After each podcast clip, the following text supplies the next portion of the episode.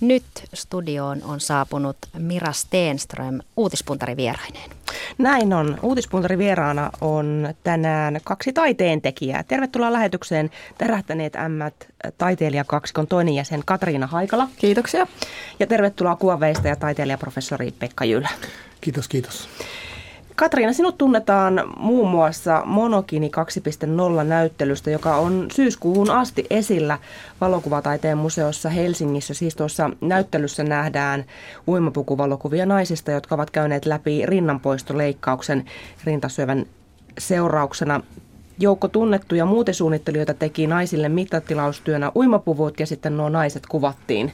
Nuo puvut yllään ihan oikeisiin muotikuviin te halusitte ottaa Vilma Mettärin kanssa, joka on siis toinen monokini kaksi duosta, niin hänen kanssaan kantaa kulttuurin ahtaaseen käsitykseen normaalista ja hyvästä ulkonäöstä. Onko kannanotto nyt tuottanut hedelmää? Ehdottomasti ehdottomasti on. Ja tota, se syy, minkä takia näin on käynyt, on se, että se on saanut niin paljon mediahuomiota.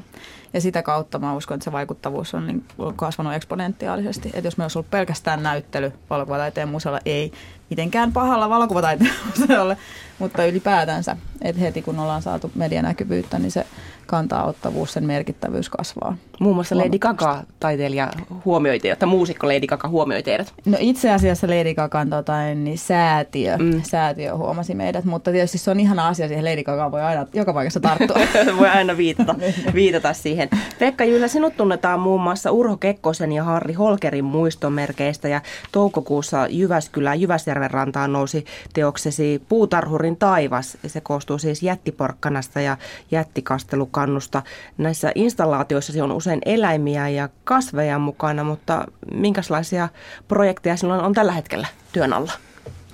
Oikeastaan tuo Jyväskylän teoks, teoksen, tota, sen nimi on Puutarhurin taivas ja mm. paljastetaan vasta viikon päästä Jyväskylässä. Ja, mm. ja se on nyt on tietysti siinä yksi päällimmäisenä, jota tehdään, mutta myös on, tietysti mä oon taiteilija, joka työskentelee myös gallerioissa ja museoissa ja mulla on syksyllä tulossa Ranskaan, Etelä-Ranskaan, Montpellieriin semmoinen yhteisnäyttely, jossa, jossa tota, on paljon suomalaisia tai muutamia suomalaisia nykytaiteilijoita ja, ja tota, siihen tehdään parasta aikaa myös töitä. Mm, tuota, Puutarhurin taivasta itse asiassa on voinut jo Ylen nettisivuilla käydä vilkuilemassa. Siinä on valokuvia, eli, eli sieltä on saatu jo vähän maistiaisia. Miten tuota, Katriina, teillä siis tälle Monokini 2.0 etsittiin jatkoa, projekti jatkoa. Te olisitte halunneet tuottaa uimapukuja tällaisille yksirintaisille naisille tarkoitettuja uimapukuja. Mitä sille projektille kuuluu tällä hetkellä? No sehän meni ihan pieleen. Eihän me saatu oh. sitä rahaa. Mutta ei se mitään. Siis niin. taidenäyttely joka tapauksessa jatkuu ja jatkaa kierrostaan Ruotsiin ja Norjaan ja toivottavasti johonkin muuallekin. Ja kaikenlaisia yhteistyökuvioita tässä koko ajan solmitaan. Että, että jos meidän yhteisörahoituskampanja nyt ei onnistunut, niin se ei ole mikään loppu. Elämä jatkuu. Kyllä, Elämä jatkuu ja uudet taideprojektit sitä myötä. Mahtavaa.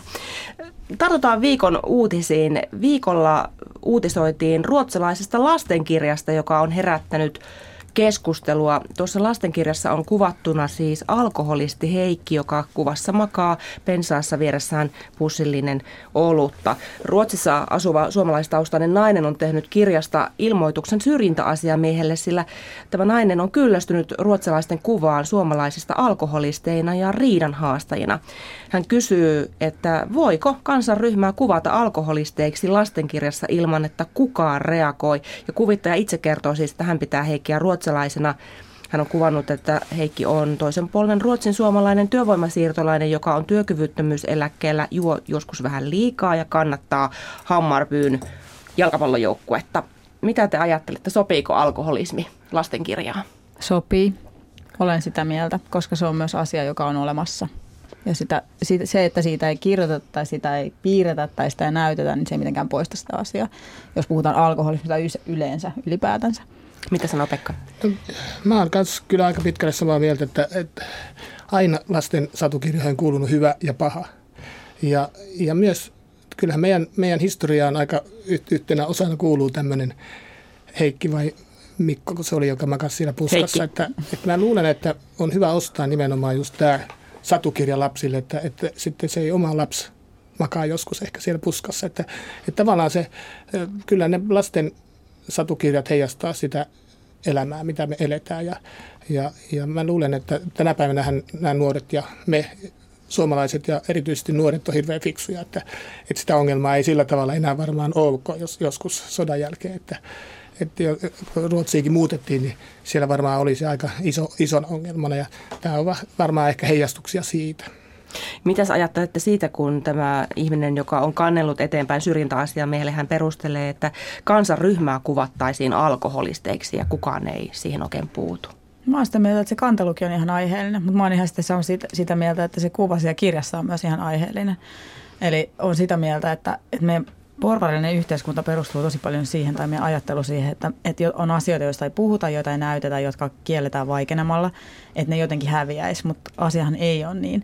Mutta mä oon myös sitä mieltä, että, että kyllä mun mielestä tällaisista jutusta pitää älähtää, että, että ihan samalla tavalla mä voisin älähtää ihan jostain muustakin, ihan vaan periaatteesta. Vaikka mä oon sitä mieltä, että se Heikki on oikeasti olemassa, että se Heikki ihan varmasti on. Ja se, se kuva, mikä siellä lastenkirjassa on, niin se ei ole mitenkään valheellinen. Eli myös lapsille voi näyttää, ei pidä silotella sitä maailmaa, mikä on ympärillä.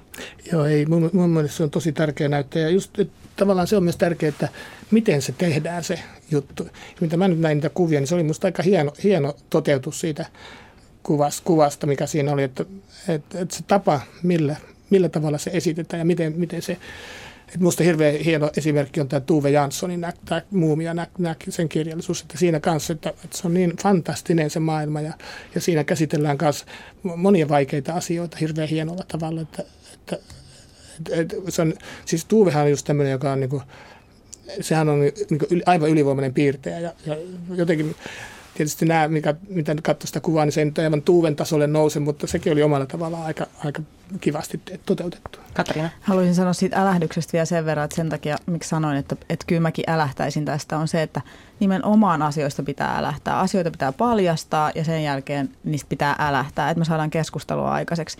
Et ilman tätä älähdystähän tämä Heikki olisi jäänyt ihan niin kuin sinne lasten satukirjoja kansien väliin. Et se, että siitä nostetaan keskustelua, niin itse asiassa paljastaa jo sen, että tässä on nyt joku raja ylitetty. Ja mm. silloin me voidaan oikeasti käydä, että mekin käydään tämä debatti täällä nyt ja kerrotaan mielipiteitä, mikä on musta ihan mahtavaa. Niin, aivan. Joo, joo aivan. Ja se nostaa myös esille sitä niin lastenkirjallisuuden merkitystä, että kuinka tärkeitä ne on. Että niistä, niistä todella niin opitaan ja saadaan vaikutteita ja ne on, ne on tärkeitä siinä, siinä kasvuvaiheessa. Että, että siinä mielessä tämä on oikein mainio asia. No tästä on kuitenkin no, noussut kalapalikki. Kuinka, mitä ajattelette, kuinka reippaasti taiteilija saa ottaa kantaa työssään? Te olette molemmat taiteilijoita. Minkälaisia omia kokemuksia teillä on? Saanko mä aloittaa? Joo, Joo kerro vaan. Kenellä mun piti kysyä sitä lupaa siihen? Sä kysyt, että kuinka, kuinka tota, mi, mitenkä paljon tai mihinkä mm. taiteilija saa ottaa kantaa, niin sä kysyit sellaista kysymystä, että niin. keneltä mun pitäisi kysellä sitä lupaa? Hyvä kysymys. niin. tota, äh, mä itse olen sitä mieltä, että saa ja pitää ottaa eikä niitä lupia ei tarvitse kauheasti kysellä. Sitten siinä kohtaa, kun niitä lupia ruvetaan kyselemään, niin ollaan jo menty ihan syteen ja saveen sen asian kanssa. Minkä, oletko törmännyt tämmöiseen näkymättömään muuriin tavallaan jonkun normin rikkomiseen, mihin ei saisi koskea taiteilijana? En ole. En ole joutunut vielä vankilaan. Että sitten siinä kohtaahan mä olisin niinku kohdannut jonkun, koska mut olisi eristetty tästä yhteisöstä, pistetty kokonaan niinku ulos, että sori, me ei hyväksytä sun toimintaa enää, nyt riitti. Nyt tuli niinku rajat vastaan. Siis en varsinaisesti. Et kaikki ne jutut, mitä me ollaan tehty, niin ne on aina herättänyt aktiivista keskustelua, mikä on ollut sen kaiken pointti, minkä takia me ollaan tehty niitä juttuja. Mutta ikinä ei ole tullut sellaista, että kukaan olisi tullut, että hei nyt sä saat sakot tai me mm. pistetään sut vankilaan. Entäs paheksunta? paheksunta Teillä näytettiin joo. esimerkiksi tässä Monokinin näyttelyssä äh, sellaisia kuvia, mitä ei normaalisti näe. Mm. Naisia, joilta on toinen rinta poistettu. Joo. Tuliko palautetta? Joo, kyllä on, on paheksuntaa kyllä. Mutta mä ajattelin, että se paheksunta on, niin se ei vielä oikeasti tota, niin, ole mikään varsinainen niin kuin varsinainen semmoinen reaktio, että mä ajattelin, että mut olisi, mut olisi täysin niin kuin teilattu, että niin pistetty ulos niin kuin yhteisöstä, mutta mua ei enää hyväksyttäisi. Että sehän tarkoittaa sitä, että niin kauan kun mä voin jatkaa mun toimintaa, niin se on hyväksyttävää. Että niin kauan kuin yhteisö ei niin kuin oikeasti rupea rajoittamaan sitä mun toimintaa. Toki voidaan kysyä sitä, että saanko mä rahoitusta ensi vuonna tai mitään tällaista, että rajoitetaanko sitä sitä kautta. Mutta paheksuntaa kyllä ollaan saatu kaikenlaisista asioista, mitä ollaan tehty, mutta sehän ei mitenkään rajoita meidän toimintaa, se paheksunta. Siitä voi aina saada uusia ideoita. No, todellakin. uutena inspiraationa. Entäs Pekka Jylhä, oletko sinä kohdannut esimerkiksi paheksuntaa oman taiteen kohdalla? Voitko ottaa reippaasti kantaa ihan mihin tahansa? No taide on semmoinen alue, jossa just otetaan kantaa ja, ja se on ehkä niitä harvoja alueita vielä, jossa voidaan niin kuin, tavallaan koetellaan niitä rajoja. Että sit joskus kun mennään rajan yli, niin tietysti palautetta tulee ja, ja se on tietysti ihan hyvä asia. Silloin keskustellaan niistä asioista ja että taiteella on semmoinen, semmoinen tota, ta, myös tarkoitus, että se vähän, vähän niitä väljentää niitä rajoja. Ja kun seuraa vähän taidehistoriaa taaksepäin, niin, niin liikuttiin aika niin kuin suppeillakin alueilla, mutta, mutta tänä päivänä se on, jo, se on jo aika laaja se kenttä, missä liikutaan. Ja, ja, ja ihmiset on myös oppinut, että ei ne reagoi enää niin, niin herkästi niihin, niihin pieniin, pieniin ja suuriin asioihin, mitä taiteilijat tekee. Että, että kyllähän meillä on sellainen tapa aina vähän mielellään pikkusen niin sohasta sinne muurahaispesään. niin sinullakin on niissä taideteoksissa muun muassa täytettyjä jäniksiä. Joo, joo, ja sehän on oikeastaan sitä kautta se on niin joskus herättänyt tuota kielteisiä kommentteja, että äh, on ajateltu niin, että mä niin kuin, taidetta varten ne on niin uhrattu, uhrattu nämä eläimet ja nehän niin, että mä tavallaan kierrätän, että tämä, nämä tulee tuolta eläinmuseon pakastimesta tai jostain vastaavasta, että ne on jo metsästä ja ampunut Lapissa ja syönyt lihat ja nahkat siirtyy sitten tuonne konservaattorin pakastimeen ja mä piirrän sitten niille mallin, että minkä, minkälainen se mä haluaisin, minkälaisena mä tämän jäniksen haluaisin ja, ja tota, sitten konservaattori tekee sen mulle ja, ja se on tavallaan tämmöistä kierrätystä ehkä paremminkin kuin että siinä, siinä joskus, mutta Tietysti on sellaisia projekteja, jota, jota, jossa saattaa törmätä, on törmännyt esimerkiksi tämä Tommo Finland, mun semmoinen pitkäaikainen unelma, jota mä oon ollut tekemässä. Urho Kekkosesta tuli tehtyä muistomerkki nyt sitten ajattelin, että Tommo Finland on yksi semmoinen mun suuri, suuri hieno piirtejä ja, ja hienon uran tehnyt elämässä, elämässään. Niin mä, ja nyt kun nämä Jenkkistä pyysivät vielä, halusivat mun idean, että mä esittelisin heille sen idean ja innostuvat siitä, niin se on just semmoinen, semmoinen jossa pikkusen on, on, on keskustelu vasta tästä ideasta, niin on tullut vähän negatiivistakin palautetta, mutta se on ehkä semmoinen herkkä alue, jossa, jossa tuota, vielä, meillä on vielä oppimista, oppimista sen aiheen tiimoilta. Siirrytään sitten seuraavaan viikon uutiseen, nimittäin tänäänkin Tälläkin, tänäkin viikonloppuna on festivaali viikonloppu tuloillaan ja, ja tänään on uutisessa kerrottu ikävästä ilmiöstä, nimittäin festivaalikävijä voi joutua siellä festivaaleilla seksuaalisen ahdistelun kohteeksi. Yleensä tämä ahdistelu on epäasiallista koskettelua, hipelöintiä tai asiattomia puheita ja näin äh, uutiset ovat kertoneet, että häirinnän kohteeksi on joutunut myös naisartisteja. Kuunnellaan seuraavaksi, mitä kertoo laulaja Jannika B. Hän on nimittäin lopettanut kokonaan fanitapaamiset aikuisten kanssa seksuaalisen ahdistelun vuoksi viime vuonna vielä, kun noita ensimmäisiä, ensimmäiselle rundia teki, niin oli kiva mennä ö, levymyyntipisteeseen nimmareita kirjoittaa ja yhteiskuvia ja tapaamaan niin kuin faneja, mutta että nyt mä olen sen lopettanut, koska siinä ei kyllä varsinkin, kun ihmiset on humalassa, miehet varsinkin, niin ne ei ymmärrä yhtään sitä, että missä menee raja, että mitä voi artistille tehdä, kun hänet kohtaa niin monet ajattelee, että on julkista riistaa ja tulee pyllynpuristelua ja pussaillaan niin kuin kysymättä mitään ja, ja ylipäätään vaikka kysyiskin, niin olisihan se aika kohtuutonta. Näin kertoi siis Jannika P. ja hän puhui tuossa julkisena riistana olemisesta. Oletteko törmänneet tällaiseen ilmiöön, että teitä ahdisteltaisiin tai, tai kokisitte olevanne julkista riistaa? No en ole julkista riistaa kyllä kokenut koskaan olevani, siis tällä tavalla, mitä Jannika B. nyt tässä kertoi juuri äsken, mutta tota, kyllähän siis asia on niin, että, että naisena kyllä päivittäin joutuu kohtaamaan kaikenlaista mielenkiintoista. Kuten, kerro. No tota, No ensinnäkin jo pelkästään se, että koska mä oon hyvän näköinen, niin ei voi ajatella, että mulla ei ole aivoja. Se on ensimmäinen asia. Näin muuhun suhtaudutaan tosi useasti. Ja tota, niin, niin voi ajatella, että okei, tähän liittyy tosi paljon ennakkoluuloisuutta, mutta tota, mua ei ole kyllä kukaan koskaan tullut suoranaisesti käpälöimään sen jälkeen, kun mä täytin 16. Että tota, niin, niin mä, mä, luulen, että en ole varmaan nähnyt kaukaa, että tuohon ei kanta kyllä käsiänsä laskea tuohon naiseen. Mutta tota, siis toihan on ihan todella törkeää, jos ajattelee, että, että ihmiset ei ymmärrä, missä menee toisen koskemattomuuden rajat. Et mä itse osallistuin, tota, tai on nyt usein kertaa jo osallistunut Slatwalkille, tota, joka jo on järjestetty Helsingissäkin sitä varten, että et, et siitä huolimatta, miten nainen on pukeutunut tai tota, mitä hän antaa ymmärtää ulospäin, se ei oikeuta ketään kajoamaan hänen mihinkään millään tavalla fyysisesti. Ei ikinä, ei koskaan. Pekka? Joo, kyllä tota, mie, mies kuvaveista ja ei, en ole koskaan kuullut, että ketään olisi niin kuin, joku, joku lähennellyt, että, että se on kyllä aika harvinainen ilmiö. Mä luulen, että tuossa taiteilijakentässä niin jotenkin se, en ole oikein tuommoiseen niin vaikka on, on aika semmoinen vapamielinen ja, ja kiva se taiteilijapiireissä toi toiminta, niin ei, ei, ei tämän tyyppistä, ei kyllä, niin kuin, en ole koskaan oikeastaan törmännyt siihen, että se ei ole ongelma siellä. Katria. Tota, mä, haluaisin, mä haluaisin tässä vähän haastaa tätä ajatusta täältä naisena. Niin, naisena niin, varmaan vähän. Naistaiteilijana. Naistaiteilijana on kyllä tormannut sellaisiin ehdotuksiin, että lähet tonne jatkoille mun kanssa, niin katsotaan miten sun ura etenee. Että siis tämän tyyppistä kyllä niin on joutunut naisena kohta. Mä en, mä en tiedä minkä, minkä verran na, miestaiteilijoita tällaisia ehdotuksia tehdään. Että tota, mutta naistaiteilijana olenko joutunut tällaista kohtaamaan useammankin, useammankin kerran. Joo, kyllä semmoisia, niin muistan nyt tämmöisiä legendaarisia tarinoita, jossa jos ei joku mies, mies kuvaveistäjä ehkä, että lähde, että lähde katsomaan työhuoneelle hienoja veistoksia ja voin vain lahjoittaa muutaman grafi, grafiikan vedoksen siinä sitten samalla. Tämmöisiä on no, ehkä joskus, joskus tarinoita liikkunut ilmassa, mutta, mutta en tiedä, onko ne, onko ne sen pitemmälle sitten koskaan mennyt.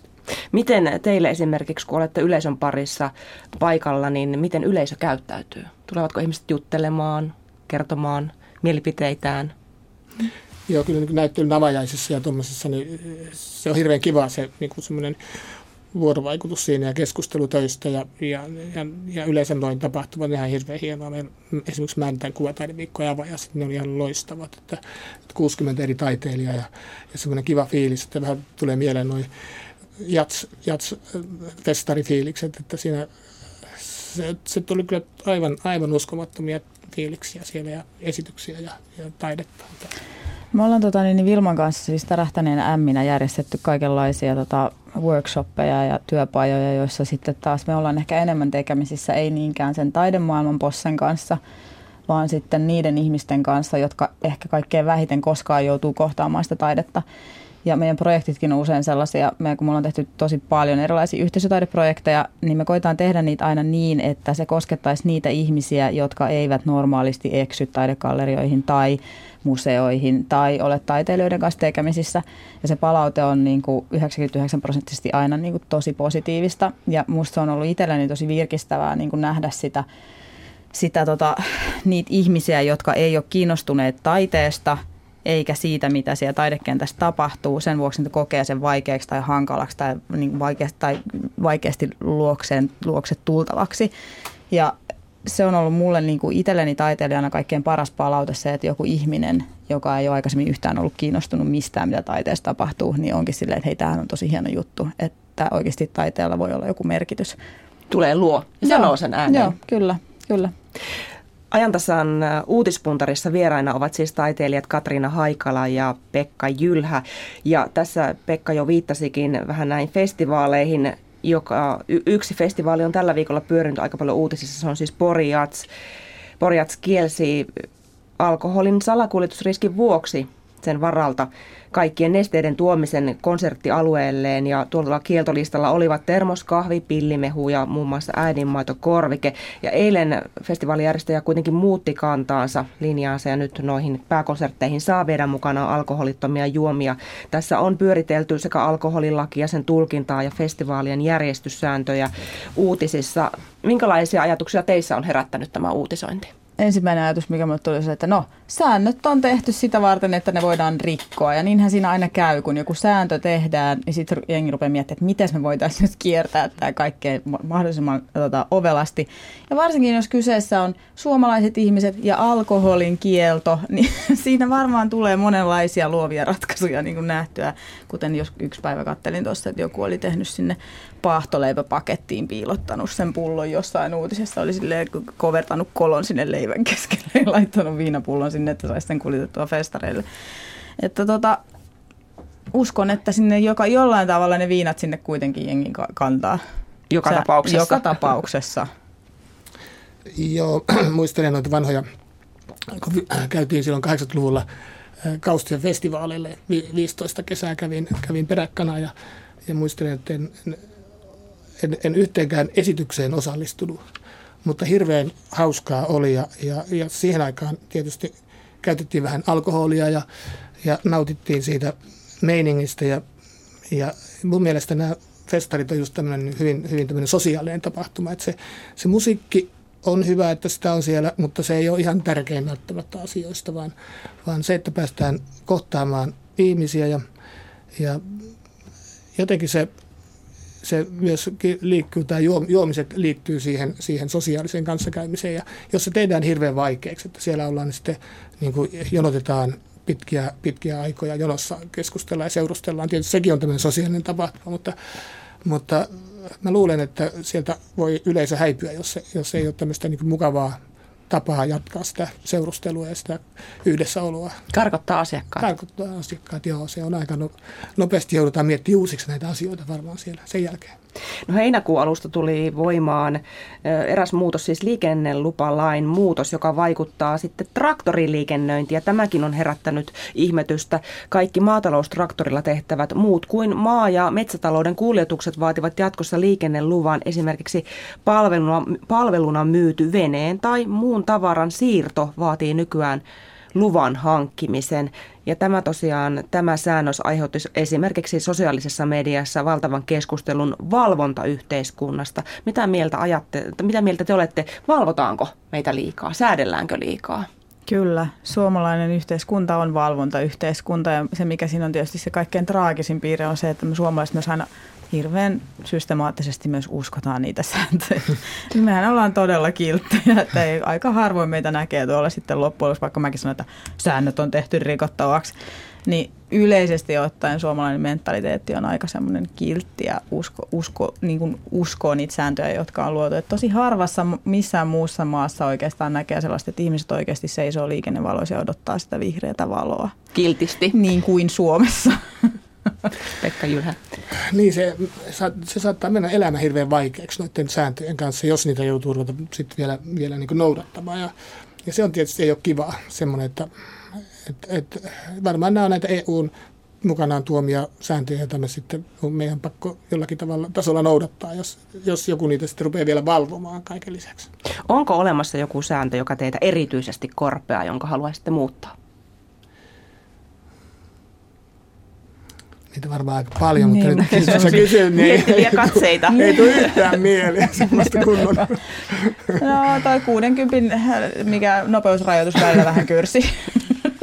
Se voi olla kyllä aika, toisaalta aika terve, no, terveellinen sääntö. Varsinkin naiskuljettajille. No, kiitos Pekka, kiitos. Jatketaan keskustelua studion ulkopuolella. Studion ulkopuolella. oi, oi, oi, oi. No, no yksi, yksi uutinen, mistä on myös keskusteltu, on tämä vakoiluasia. Suojelupoliisi kertoi tiistaina, että ulkoministeri on joutunut kahden erillisen tietomurron kohteeksi ja Supon mukaan molempien tapausten taustalla on valtiollinen taho, näin se on ilmaistu uutisessa. Pelottaa, pelottaako vakoilu teitä?